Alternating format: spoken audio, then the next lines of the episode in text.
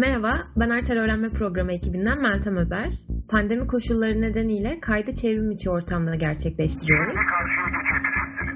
Bugünkü konuğumuz Burak Deliyer. Burak hoş geldin. Hoş bulduk, merhaba.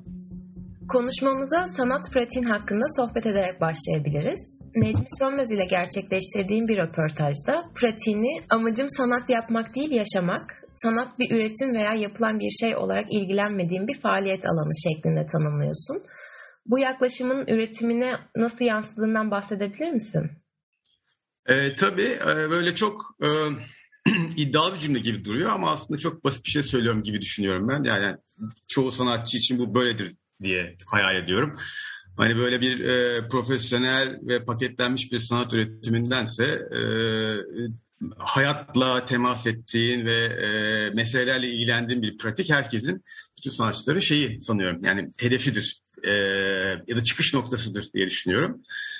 E, benimkinde şöyle bir şey, e, tabii şimdi böyle sorular sorunca baştan düşünmek e, şey oluyor. İnsan kendini dışarıdan bakıyor bu tür sorularla ne yapıyorum diye. Şöyle bir şey var benim e, pratiğimde. Eğer buna pratik diyecek olursak ona da geleceğim. E, böyle belli bir e, gerilimli bir temas noktasından yola çıkıyorum ben. Genelde somut bir yerden yola çıkıyorum. Yani böyle bir sürü te- teoriler, e, fikirler falan e, ilgileniyorum bunlarla. Okuyorum, ediyorum, düşünüyorum. E, fakat sonuçta dönüp dolaşıp somut bir yere, somut bir şeye, bir mekana, bir kişiye, bir gruba gelip oradan bu daha büyük işte antroposen, antroposen, ekolojisi, ekoloji, doğa kültürü ayrımıysa hani böyle büyük felsefi ya da politik hani sosyalizm, komünizm, kapitalizm, anarşizm, liberalizm ne dersen de e, buralardan oralara bağlanıyor ya da sanat politikasında buralardan bağlanıyor. Yani ben böyle bir büyük konudan, bir büyük sanat derdinden e, genelde tüketilmiş olan da diyebilirim buna. E, bir sanat derdinden gelip de değil, gerçekten böyle kendi yaşadıklarımdan, kendi e, o gün dert ettiğimden, bana çarpıcı gelen bir şeyden, beni sarsan bir şeyden falan yola çıkıyorum. Yani çok aslında benimki e, bu anlamda e, itkisel, e, tepkisel bir şey diyebilirsin. E buradan da şuna geliyor aslında soruyu düşünürken ben şunu da fark ettim. Yani mesela sanat pratiği diyoruz. Sanat pratiği dediğimizde aslında sanatçıların e, belli bir süre içerisinde oluşturdukları belli pratiklerinden bahsediyoruz. Yani belli bir tavır, belli bir malzeme, belli bir düşünüş, e, belli bir yöntem oluşturuyor sanatçılar. Ve bu böyle stabil bir pratik, stabil bir tavır olarak kalıyor. E, benim böyle bir pratiğim yok. Bu anlamda ben pratiği olan bir sanatçı değilim. Çünkü yaşadığımız dünyanın, şu içinde bulunduğumuz işte kriz ortamının, çoklu kriz ortamının bu tür stabil, e, huzurlu, e, özerk bir kendi alanını kurmuş diyeyim. Özerk anlamında kendi zamanını, alanını oluşturabilen e, uzun e, erimli pratiklere izin vermeyen bir dünyada yaşıyoruz biz şu an. Belki yani e, işte mesela aynı sanatı yapan, aynı videonun başka versiyonlarını yapan, aynı e, estetik dili farklı tablolarda ifade eden sanatçılar e, aklıma geliyor mesela bunun en karikatürleşmiş haliyle söylersem. Hani o onlar böyle bir pratik e, sahibi gibi hissediyorum. Benim öyle belirli bir pratiğim yok. Yani gerçekten e, yani 2013'te yaptığım sanatı ben bugün yapamam. Nasıl 2013'te, 2012'deki gibi. çok kısa bir zaman döneminden bahsediyoruz gördüğünüz gibi. Yani böyle işte 10 sene bile olmamış yani. 9 seneden, 8 seneden bahsediyoruz. E, çünkü 2013'teki gibi yaşamıyorum.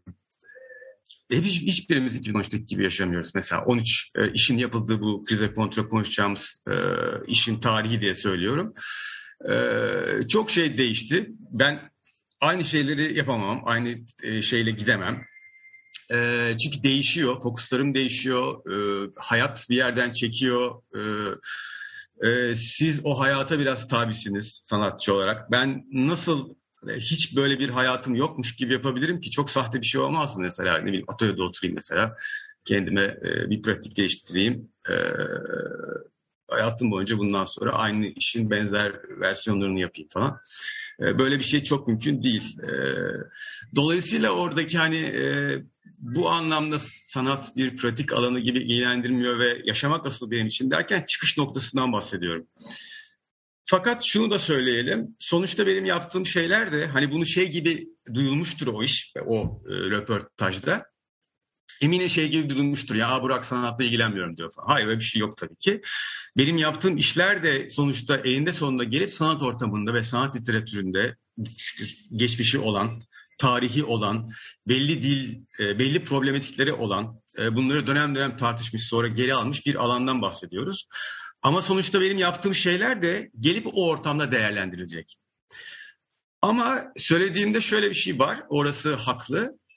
Bu burada değerlendirilecek diye ben bu ortama uygun şeyler düşünmeye çalışamam. Yani ben bu ortama uygun, buradaki dertlerle paslaşacak illaki diye bir şey düşünemem.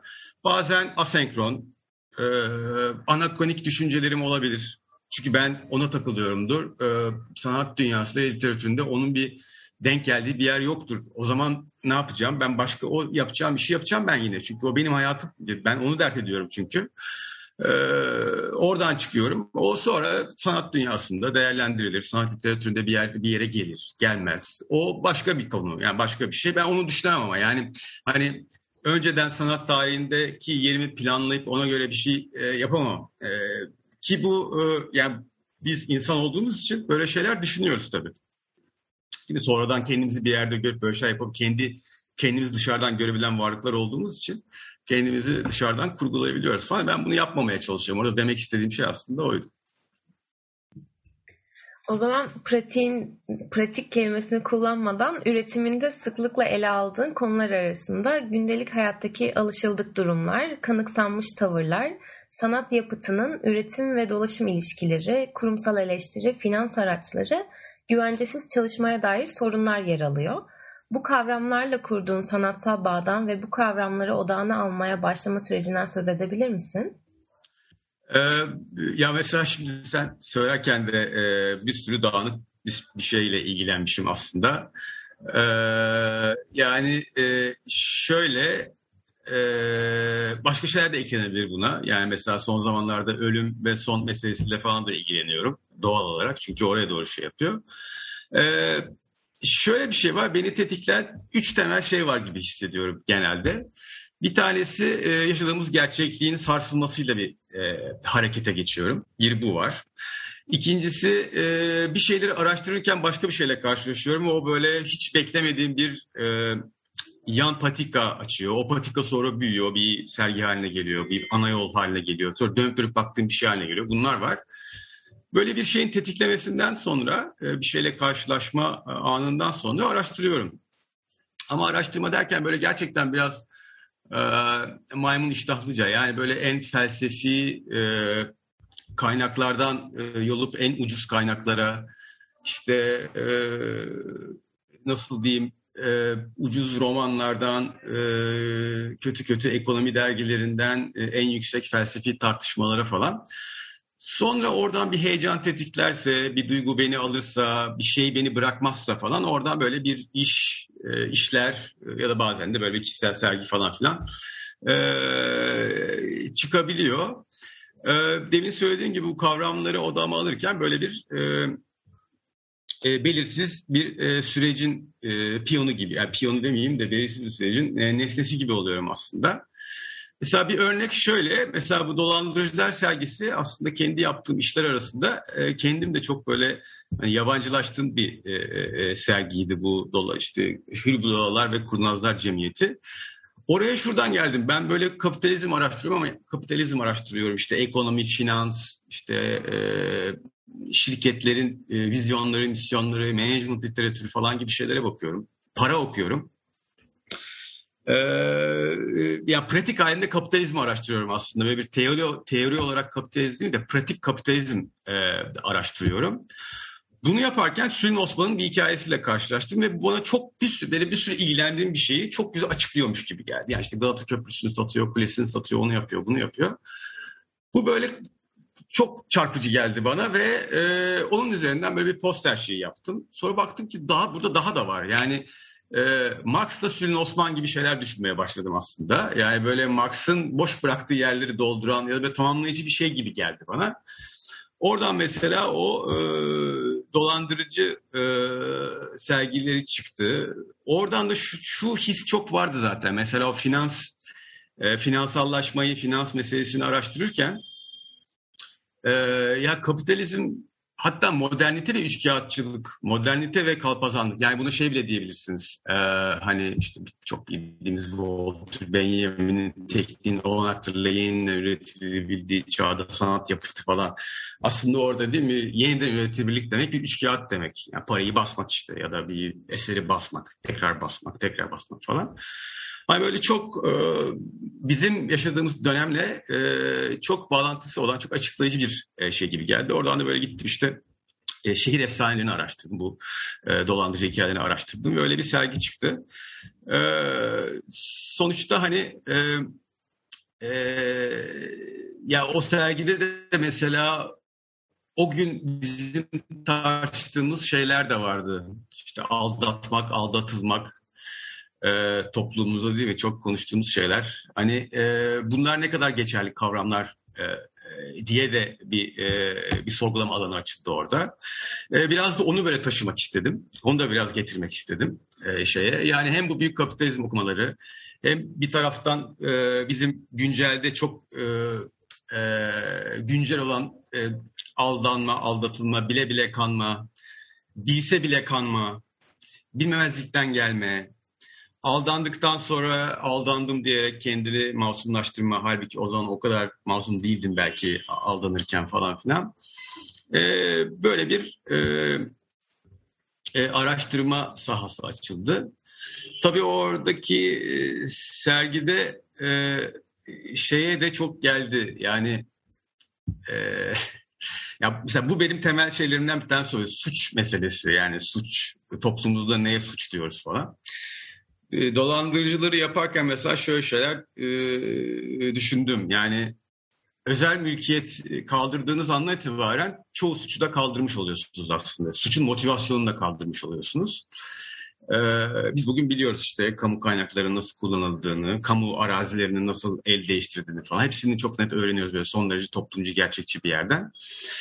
Ee, işte dolandırıcılar da biraz bu kamu kaynaklarını nasıl kullanacağımız konusunda böyle örnekler veriyorlardı falan. O da çok çarpıcı geldi bana. Yani suç e, ve düzen.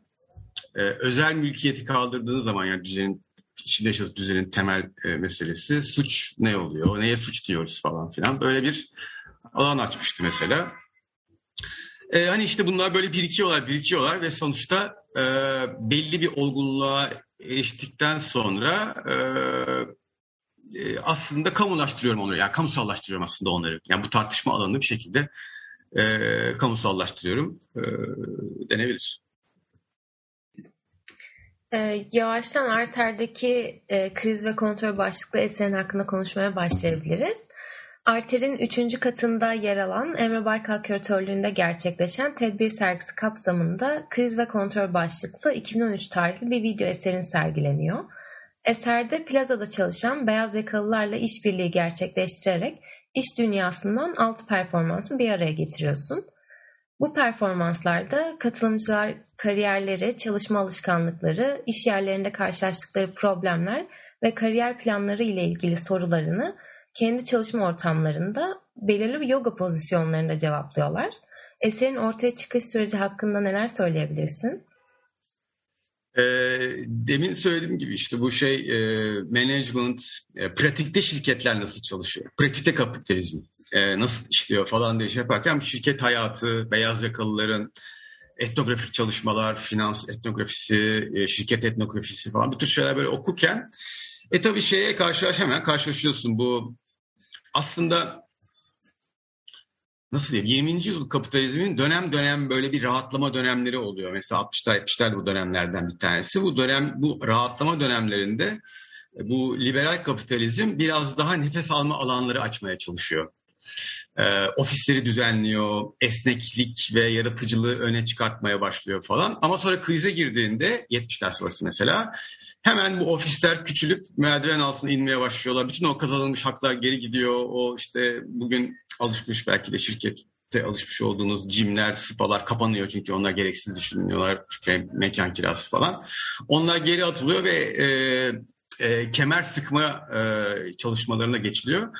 Bunlar böyle e, 20. yüzyılda özellikle kapitalizmin evrelerinde bunlar var. Ben de e, e, tabii e, bakıyorsun böyle bir kültür işte yoga, e, pilates, E, ve bunlar e, çalışmayla birebir aynı me- mekanlarda gerçekleşiyorlar neredeyse. Yani e, şirketin alt katları bu tür e, yaşam tırnak içinde yaşam şeylerine ayrılmış.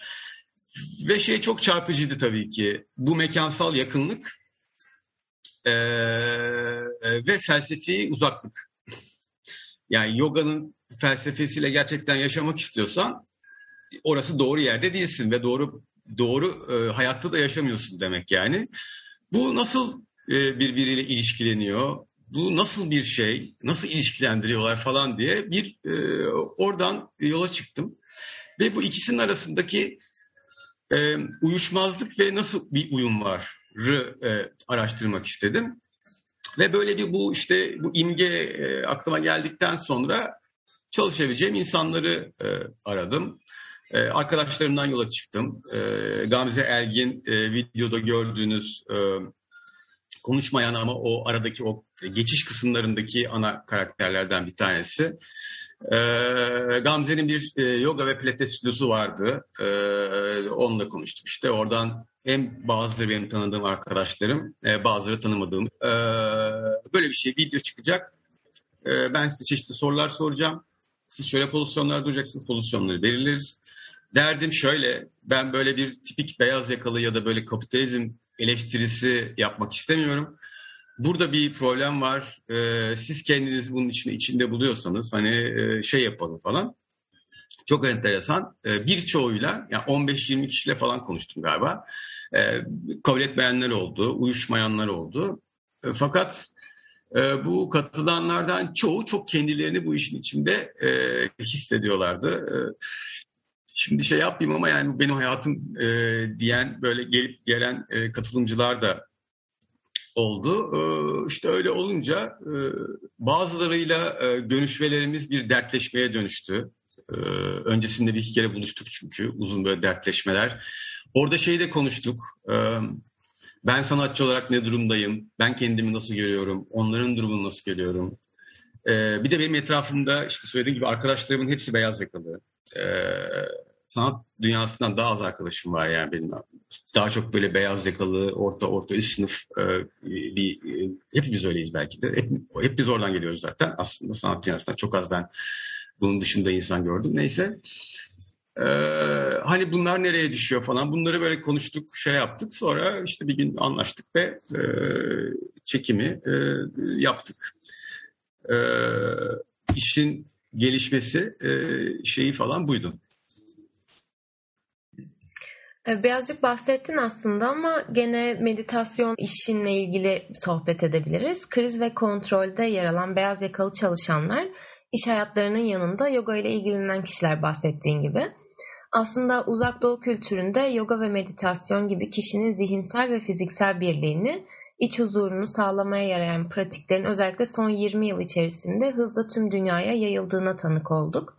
İçe dönmeye, iç huzuru bulmaya aracı olan bu pratikler bu süreçte şirketler tarafından çalışanların stres kontrolünü sağlayarak daha çok çalışabilmesi için bir araç haline getirildi. Aslında kapitalizmin temeli gibi de düşünebiliriz. Kriz ve kontrolün bu süreç ile kurduğu bağı eserin ismine de değinerek değerlendirebilir misin? Evet, iki taraftan, e, bilmiyorum belki de üç taraftan e, açalım bunu. Birincisi şimdi yoga yoga pratiği aslında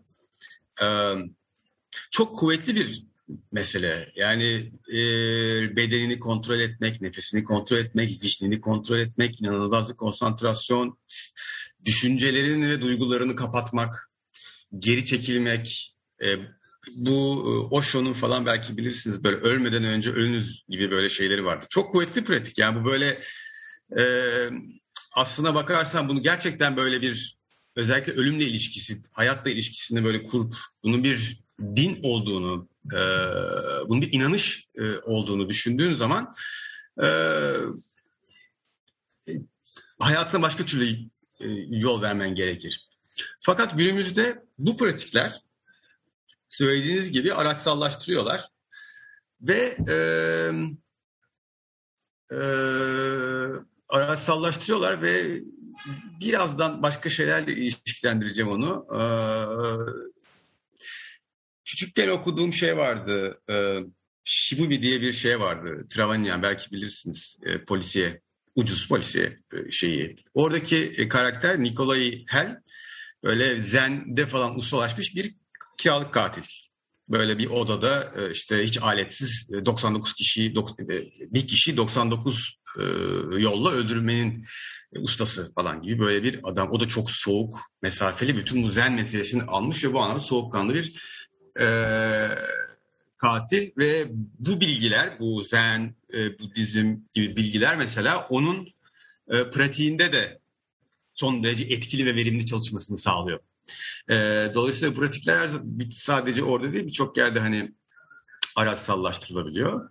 Fakat videodaki mesele e, bu değil. Bu Nikolay Hal bir fantezi. Bir fantezi karakteri bu. Şöyle bir fanteziyi ayakta tutuyor. Kendi becerilerim ve e, yeteneklerimle yeterince eğitimle bir orta sınıf şeyi olarak yeterince eğitimle ben çok güçlü bir insan olabilirim. Yani sadece e, bağımsız, etrafımdan özel, sistemden, insanlardan, işte kapitalizmden, ondan bundan özel, özel, güçlü bir karakter olabilir ve kendi işimi kendim görebilirim. Min bir fantazisi aslında. Yani bu tür ucuz romanlarda ya da aksiyon filmlerinde değil mi? Aksiyon filmlerinde böyle şeyler görüyoruz. Böyle bir adam, özel erkektir genelde bu. Ee, üzerine böyle bütün bir polis departmanı gelir falan ama o kadar soğukkanlı ve o kadar işini iyi biliyordur ki, o kadar becerikli, yetenekli, konsantre bilmem nedir ki bütün bir polis departmanının falan üstünden gelir. Hatta bütün bir e, kurumun e, gizli örgütlerin, devletlerin falan çökertir falan bu. Bunlar e, bizim güçlülük fantazilerimiz. E, fakat güçlük fantezileri böyle anlatınca inanılmaz geliyor. Fakat e, bence bizim orta sınıfın hani orta sınıf derken kastım şu bir iki mülkün varsa birazcık böyle iyi bir eğitim almışsan sen de böyle düşünüyorsun aslında. Ben de evet e, sorunun yapısal olma, sorunun yapısallığını düşünme şeyimizde olmadığı için işte örgütlenmek, daha böyle Marksist, daha politize bir şekilde düşünmek e, biraz geri planda kaldığı için orta orta üst sınıf kendisini aynen bu bahsettiğim karakterler gibi kendi beceri ve yetenekleriyle kendisine yatırım yaparak, kendi performansını yükselterek bir sürü problemi aşabileceğini e, düşünüyor. Dolayısıyla kriz anlarında bunu yapısal bir e, şeye e, atfedip ona suçlamak yerine kendisini geliştirmeye kendi performansını arttırmak için kendisini geliştirmeye odaklanıyor. E, dolayısıyla bir kriz anında kendi iç kontrolünü diyelim ona, kendi e, enerjilerini kontrol ederek o kriz anını o şekilde e, atlatmaya çalışıyor. Videoda bence e, hani bir şey varsa e, yani daha daha böyle hani bir, bir nokta var videoda bence o önemli. Videoda çünkü yani çekerken performanslar sırasında e, hatırladığım kadarıyla birçok hani öyle öyle durmaya devam edemiyorlardı tabii ki. Yani yarım saat boyunca o işte e, başınızın üstünde e, ki o e, Can Bey e, o çok iyi bir o yogi e, şeyinde bir insan. O durabiliyordu yani çok az e, şey yaptı fakat diğerleri o kadar böyle başarılı yani boynunuzu arkaya atıp böyle omuzların bileklerinizi tuttuğunuz zaman o kadar çok duramıyorsunuz falan. Dolayısıyla biz onların düşme anını bırakma anını çok göstermedik video. Dolayısıyla video böyle bir şey haline geldi. Ya yani bunlar böyle duruyorlar ve dayanmaya devam ediyorlar. Yani o sürdürme hali aslında bir nevi o işte eğitime, beceriye, yeteneğe, bu orta sınıf değerlerine yatırımı asla bırakmıyorlar aslında. Orada gerçekleri, o gerçek pozisyonlarını görmezlikten gelip orada bir körlük var. Görmezlikten gelip hala kendileri onu dayanarak, sürdürerek e, devam ediyorlar. Bence bu e, önemli bir şeydi. Yani hani benim e, sanatçı olarak böyle hani o imgeyi kurduktan sonra sanırım hani videonun yapısında hani kattığım şey varsa hani böyle bir e, şeydi. O dayanma ve sürme e, meselesi. Hani videoyu böyle biraz esprili tarafından e, dramatik ya da trajik hale getiren şey biraz e, buydu. Yani o e, krizi biz görüyoruz belki ama aynı zamanda o krizi sürekli kontrol etmeye çalışan, e, kendi bedenini kontrol ederek onu da kontrol etmeye çalışan birilerini görüyoruz. Birileri o kadar da böyle e, bazıları, hepsi değil ama bazıları o kadar da böyle mutlu şeyler de anlatmıyorlar yani işleri hakkında. E, gibi. E, evet yani başka bir şey daha e, söyleyebilirim ama konuyu biraz dağıtmak olabilir bu. E,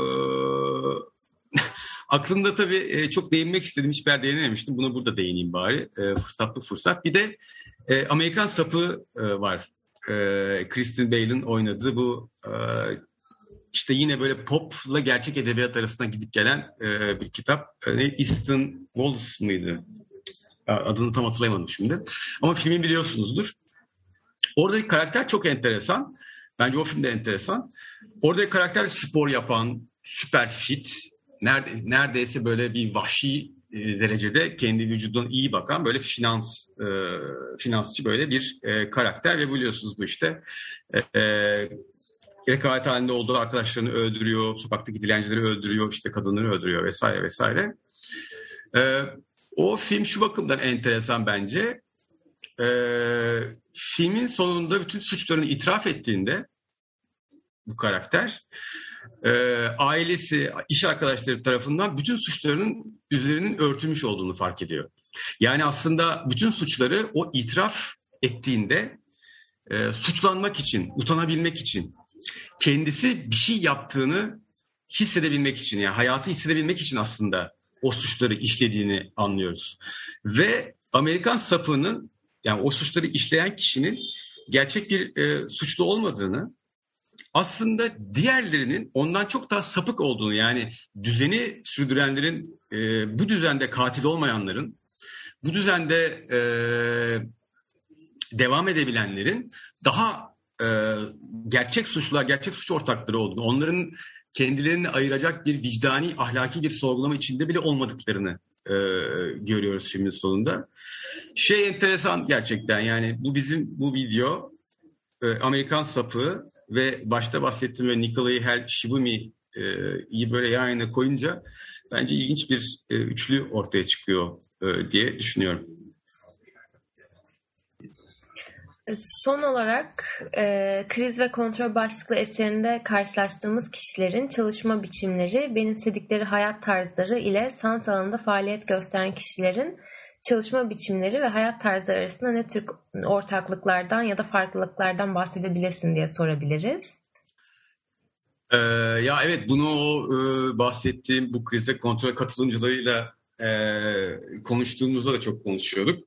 E, çok şey yaptık yani çok e, değindik bu şeylere. O sergi sırasında da bu işin ilk gösterildiği e, pilot e, pilot galerisindeki sergide de e, diğer işlerde de çok şey yapıyorduk. Ya evet bir ortaklık var ama o kadar da değil. Belki şöyle ayırmak daha iyi geliyor bana. Böyle sanatçı, e, beyaz yakalı e, ya bu, bu bu tanımlar biraz ayrılıyor evet. Ama şey daha ayrı, e, daha iyi bir ayrım. Yani daha iyi derken o da bir ayrım. Yani ücretli çalışanla esnek çalışan diyelim. Yani mesela bir kurum küratörü başka bir şey. Serbest küratör başka bir şey. Galeriyle çalışan ve işte atıyorum e, düzenli satan e, ve kazanan artık e, nasıl diyeyim küçük bir işletme sahibi olmuş bir sanatçı başka bir şey. Küçük bir işletme gibi çalışan sanatçı başka bir şey. Böyle serbest çalışan orada burada yaptığı işlerle hayatını idame ettirmeye çalışıp da ondan sonra böyle sanat yapıp da oradan bir şey yapmaya çalışan başka bir şey. Burada böyle ücretli emekle girişimcilik arasındaki böyle farkı biraz e, görmek e, mümkün. E, ücretli, düzenli ücretli emeğe sahip olmayanlar biraz daha girişimci modeline şey yapıyorlar. Girişimci modelde işte demin bahsettiğim biraz daha bu dolandırıcı, üçkağıtçı, orası böyle bir muğlak bir alan. Oraya doğru e, gitmek durumunda. Çünkü inandırmanız gerekiyor. Kendinizi inandırmanız gerekiyor. E, Birçok işi bir anda yapmanız gerekiyor vesaire. E, ama e, bence bu e, şeyin bir sınırı var. Çünkü şöyle düşünün. Özellikle hani küresel ısınma, yani çok büyük dertler dünyanın böyle yaşa, dünyanın son derken yani yaşadığımız e, şu anda kurgulamış olduğumuz hayat biçiminin işte, işte ister kapitalizm ister başka bir şey değil modern hayat biçiminin artık çok böyle e, e, sürdürülebilir olmadığını hani e, tartıştığımız, konuştuğumuz günlerde e, beyaz yakalılar gibi daha düzenli ve ücretli ve stabil e, hayatlar aslında biraz böyle anlam kaybına uğruyorlar. Çünkü o nedir o? Ortası bir hayat ve çocuğunuz var. Çocuğunuzu işte eğitim e, vereceksiniz. Dolayısıyla hani o maaş ya da o iş kendi içinde yarattığı anlam üzerinden meşrulaşmıyor aslında. Yani ben pimapen satıyorum, e, finansçıyım, şuradan parayı oradan buraya aldım gibi bir iş, bankacıyım e, falan. Oradan bir kendinize bir anlam yaratmanız mümkün değil. Hele işte gördük, e, sistemin krize girdiği dönemlerde e, ki artık hep krizdeyiz. E, bu işler anlam üretmekte çok zorlanıyorlar.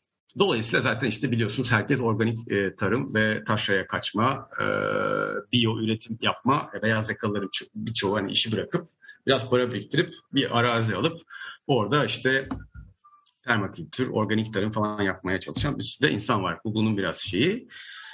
Ee, sanat dünyasında sanatçılar için bence o o kadar geçerli değil. Biz e, kendi anlamımızı, kendi işimizde her ne kadar hani e, bu para e, maddi şeyler konusunda zorlansak da e, bu anlam üretme konusunda bizim bir farkımız ve avantajımız var. Çünkü biz kendi işimizde küresel ısınmayı tartışabiliyoruz, eşitsizlik tartışabiliyoruz, virüslerden konuşabiliyoruz, e, işte dünya tarihinden konuşabiliyoruz, e, jeolojik e, istediğin her şeyden sanat yapabiliyorsun yani hani. E, dolayısıyla kültür üreticileri, genel olarak sanat dedim, kültür üreticilerin böyle bir anlam üretme, anlamlı bir şey yapma e, farkı var. Beyaz yakalıların elinde bu biraz e, yani yok gibi yani nereden olabilir ki? Tek oradaki çoğu şey e, bilemiyorum ya yani kar, kariyerinizle anlam üretebilmeniz mümkün. Ya o da bilmiyorum. Terfi ettim, yükseldim, daha fazla maaş aldım Volkswagen Passat değil de Jeep'e biniyorumla hayat e, geçebilir tabii. Ama yani e, bugünkü yani şu yaşadığımız krizler dünyasında bence onlar çok anlamını kaybediyor yani. Yani şuraya gittim, şu e, yemeği yedim, şu şarabı içtim falan. Yangınlar var, işte virüs var, bilmem ne var, bir şey oluyor falan. Ya anlam etmek, anlam bir sizin dayanağınızsa e, çok zor diye düşünüyorum. Hani sanatla şey arasında öyle bir e, fark var ama şey açısından tekrar şey yapayım sizin mesela kurum çalışanları açısından çok benzerlikler var. Sizin maaşınız daha düşük, onlarınki daha yüksek. Ee, sizinki e, anlam üretmeye daha şey belki e, o yüzden binalar çok birbirine benziyor. Ee, klimatize, e, camlı, çelikli, e, minimal ortamlar falan. Hani böyle ortaklıklar var. Burak bize zaman ayırdığın için çok teşekkür ederiz. Ben teşekkür ederim. Burak Delier'in Kriz ve Kontrol başlıklı yapıtının yer aldığı tedbir sergisi 20 Şubat 2022 tarihine kadar gezilebilir. Gelecek podcastlerde görüşmek üzere, hoşçakalın.